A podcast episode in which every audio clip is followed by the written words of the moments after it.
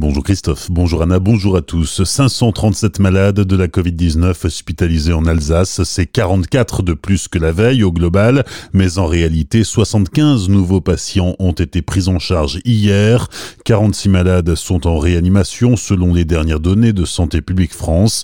Pour la journée d'hier, 5 nouveaux décès sont à déplorer en Alsace, 3 dans le Bas-Rhin et 2 dans le Haut-Rhin.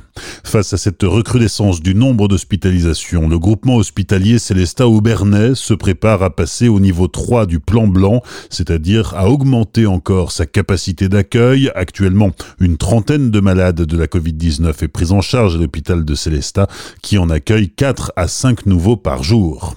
Depuis plusieurs semaines maintenant, après une expérimentation, la rue des Marchands à Colmar est devenue piétonne. D'autres axes de la commune le sont également, certains temporairement, mais avec l'objectif clairement affiché de piétoniser le centre-ville petit à petit.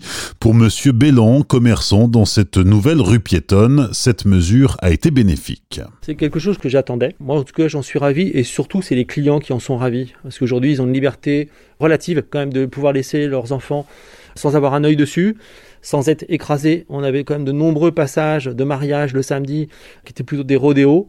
Donc là, c'est plutôt agréable. Après, la mesure n'est pas encore connue de tout le monde. On a encore, on va dire, une vingtaine de voitures par jour qui passent. Quelquefois, c'est souvent les mêmes, donc je pense qu'ils connaissent surtout pas le code de la route. Alors oui, oui, les gens sont plus à l'aise, euh, je sens qu'il y a quand même plus une liberté et les gens redécouvrent la rue des marchands et j'en suis ravi. Après, il faut demander à chaque commerçant des rues parce que moi, je connais pas toutes les rues et chacun a sa façon de penser. Mais je pense qu'aujourd'hui, la rue des marchands est satisfaite de cette prestation et l'idée de piétoniser cette rue. Des propos recueillis par Pablo Desmar, cette rue étant désormais piétonne, pour accéder à la place de la cathédrale, il faut arriver par la rue des prêtres, place de la cathédrale qui sera bientôt fermée à la circulation une fois les travaux de réaménagement effectués. Colmar où les orodateurs restent en service alors que lors du premier confinement et pendant la reprise d'activité, le stationnement était gratuit. Un rassemblement contre le massacre des commerçants samedi à Colmar. L'initiative est lancée par le collectif Citoyens engagés. Rendez-vous est donné samedi à 14h place de la mairie à Colmar avant un défilé à la bougie aux allures de marche funèbre en direction de la préfecture du Haut-Rhin. Ne pas opposer différentes formes de commerce physique, grande surface et petit commerce, voilà ce que préconise Jean-Pierre Isnut, président du groupement commercial du Barin. Pour lui, c'est le commerce en ligne qui est le grand gagnant des mesures gouvernementales. C'est pour ça qu'il demande à l'État la réouverture des commerces de proximité, victimes d'une concurrence déloyale par rapport aux plateformes de vente en ligne qui multiplient les livraisons en ces temps de confinement. Pour Jean-Pierre Isnut, les aides au commerce ne suffiront à les sauver, seule leur réouverture leur permettrait de survivre.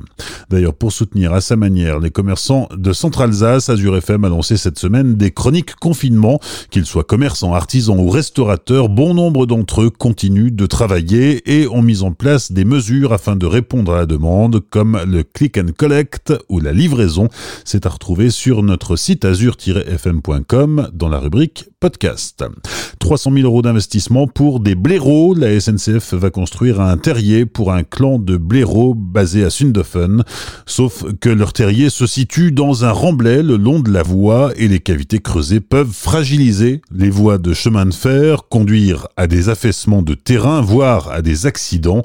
L'idée, calquée sur ce qui est fait aux Pays-Bas, est donc de créer un nouveau terrier pour que les blaireaux déménagent et s'éloignent de la voie. Si le test qui sera mené jusqu'en juin est concluant, cette mesure pourrait être utilisée ailleurs en France. Bonne matinée et belle journée sur Azure FM, voici la météo.